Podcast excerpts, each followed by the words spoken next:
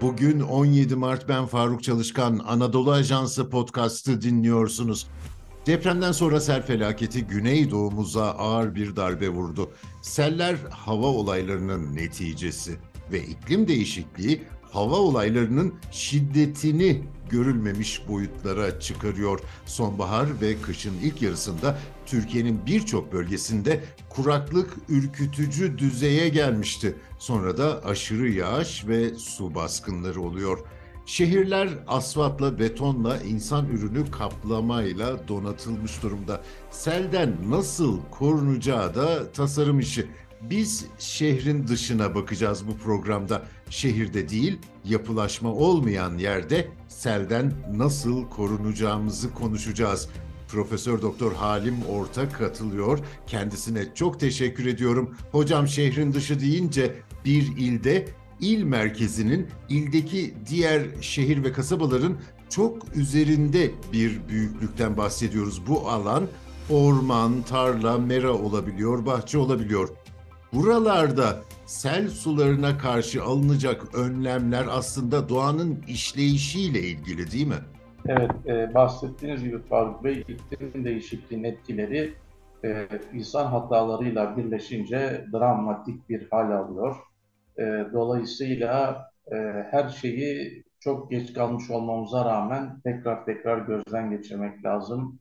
Arazi kullanım biçimlerini, arazi tasniflerini, o arazilerden geçirdiğimiz iletim hatlarını, enerji nakil hatlarını, işte karayolu ulaşım hatlarını, demiryolu hatlarını e, hepsini çok gözden geçirmemiz lazım ve artık e, yağışlarla düşen suyun tek damlasını bile kullanmadan, kontrollü biçimde kullanmadan doğal akışına bırakmamamız lazım.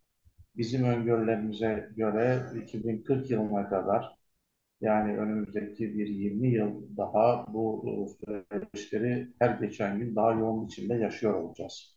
Şimdi yapılaşma olmayan alanda toprağın suyu emmesi, toprağın doğal haliyle kalmasıyla alakalı galiba. Bunun için de toprağın daha sağlıklı olmasından bahsediyoruz değil mi?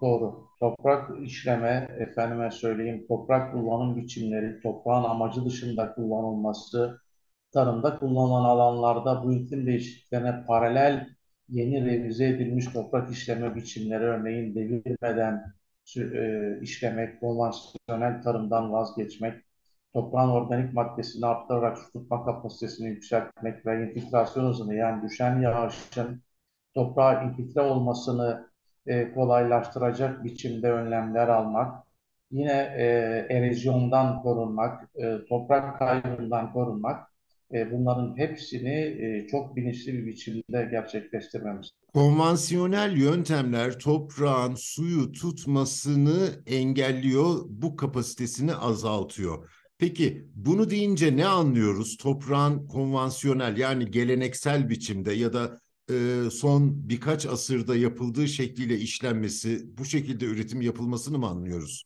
Şimdi e, Faruk Bey bir kere tarla tarımı ve tarla tarımında e, toprağa sürerek yani pullukla devirerek işlemek yavaş yavaş suyun çok kısıt oluşturduğu veya suyun felaketlere yol açtığı günümüzde terk ediliyor. Ne oluyor? Devirmeden toprak işleme hatta hatta e, şunun haberini verebilirim ki artık gelişmiş ülkeler başta Amerika Birleşik Devletleri olmak üzere e, Rusya'da yıllar önce bunu denemişti.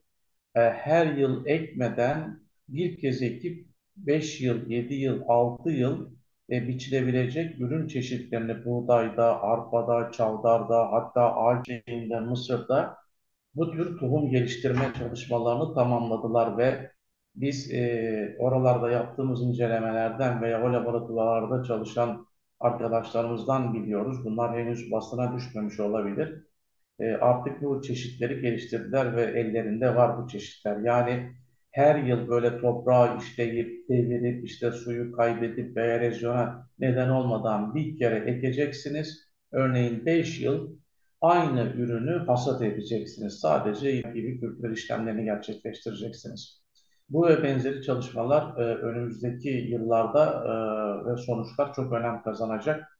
Bunun dışında ne yapılabilir? Yine e, özellikle hayvancılığı gelişmiş ülkelerde çok görüyoruz. Çayır ve meraya terk edilmeler var. Tarla ziraatinden vazgeçerek e, suyu daha iyi depolamak, su tasarrufunu sağlamak, toprağı korumak için e, tarla ziraatinden çayır ve mera oluşumlarına doğru yönlendirmek. Buralarda geniş ölçekli, büyük ve küçükbaş hayvancılık yapmak ve bunların etinden, sütünden, gününden istifade etmek gibi çalışmalar yine iklim değişikliğinin içerisinde e, dünyada etkin tarım ülkelerinin başvurduğu yöntemler olarak karşımıza çıkıyor. Bir diğer unsur kuraklığa dayanıklı tür ve çeşitleri yetiştiriyor bu ülkeler. Nedir bunlar? E, bu tür ve çeşitler e, şu andaki hali hazır mevcut çeşitler kadar yüksek verimli olmasa da çok daha kurak koşullarda yetişebilen, tabii ki %30, 40 hatta 50'ye varan düzeyde daha az ürün veren ama her koşulda yetişebilen canlılara ihtiyaç duydukları besin maddelerini ve enerjiyi sağlayan çeşitler bunlar. Yine e, burada e, bir üçüncü e, yöntem olarak iklim değişikliğinde ve kuraklığa karşı alınacak e, tedbirlerin içerisinde e, söylenebilir Faruk Bey. Bir yandan kuraklığa dayanıklı olmamız gerekiyor. Bir yandan da böyle 6 aylık yağışın bir günde belki 6 saatte düşmesine karşı dayanıklı bir üretim sistemi gerekmiyor mu? E, şu an için e, söyleyebiliriz kolaylıkla. Ülkemizin birçok bölümünde, özellikle kuraklık yaşayan bölümlerinde bu su yılında, su yılı bilirsiniz 1 e, Ekim'de başlar, 30 Eylül'de biter. Yani yeni, yeni, takvim yılından farklıdır. Biz bütün hesaplarımızı, su bütçesi hesaplarımızı su yılına dikkate alarak yaparız. Ben e, bu Dünya Su Günü çalışmaları için son değerleri derledim, toparladım. Ve karşımıza çıkan durum şunu gösteriyor. Ülkemizde e, kuraklık yaşayan bölgeler, yani ki bu ülkemizin çoğu kısmında an itibariyle almamız gereken yağışın yani Ekim, Kasım, Aralık, Ocak, Şubat, Mart'ta verileri gelmedi. Mart ayı içindeyiz. 5 ayda almamız gereken yağışın %25'ini falan almışız Faruk Bey. Yani %75 bir ortalama yağış açığımız var. Bu korkunç bir rakam ve bu kış ayları.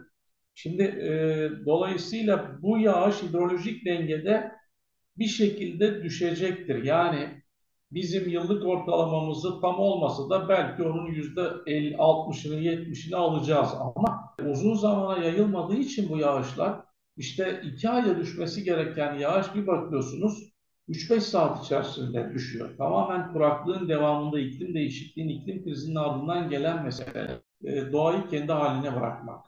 Yani ona mümkün olduğunca az müdahale etmek. Müdahale edeceğimiz yerlerde işte tarla ziraatı yaptığımız yerlerde örneğin e, nedir? E, yamaçlara paralel değil de yamaçlara dik olacak şekilde toprak işlemesi yapmak erozyonu veya suyun akışa geçerek debisinin artarak felaketler yaratmasını önlemek, kesinlikle ve kesinlikle dere yataklarını daima açık tutmak, hiçbir biçimde işlememek, bu yataklarda hiçbir şekilde efendim yapılaşmaya, bu köprüler ve geçitler, üst geçitler olsa dahi bunlara dikkat etmek. Menfes, kutu menfes. Kesinlikle bunu repertuarımızdan, literatürümüzden kaldırmamız lazım. Hiçbir e, derenin üzeri kapatılmamalı hiçbir derenin üzerini kapatmamalıyız. Yanda, tabanda düzenleme yapabiliriz. Ama önden aklı tamamen kapalı geçiş yolları oluşturmamalıyız. Bugün Urfa'da o e, gördüğümüz meşhur videoda o yolun yıkılmasındaki mesele de onlardan bir tanesi. Kutu menfezler tıkanıyor, önlerine dallar geliyor, tıkanıyor ve e, menbaada aşırı şişmelerden dolayı, dolayı e, bir güç birikmesiyle birlikte yıkım hadisesi gerçekleşiyor. Bu menfez hadiselerinden kaçınmamız lazım e, ve e, yapacağımız iş e, önlem almamız lazım. E, dere yataklarından her zaman yerleşimde, tarımda, şurada burada hep uzaklaşmamız lazım. E, yoksa iklimi manipüle etmek e, çok bozduk. Özellikle bu küresel ısınmayla birlikte e, Faruk Bey işimiz çok zor olacak. Ki benim bulunduğum bölgede örneğin 5 ay içerisindeki ortalama sıcaklık 62 santigrat derece 31 yılın ortalamasına göre bu korkunç rakam bunların yaratacağı etkileri kestirmemiz mümkün değil. Profesör Doktor Halim Orta'ya çok teşekkür ediyorum. Bizi hangi mecrada dinliyorsanız orada abone olmayı lütfen unutmayın. Hoşçakalın.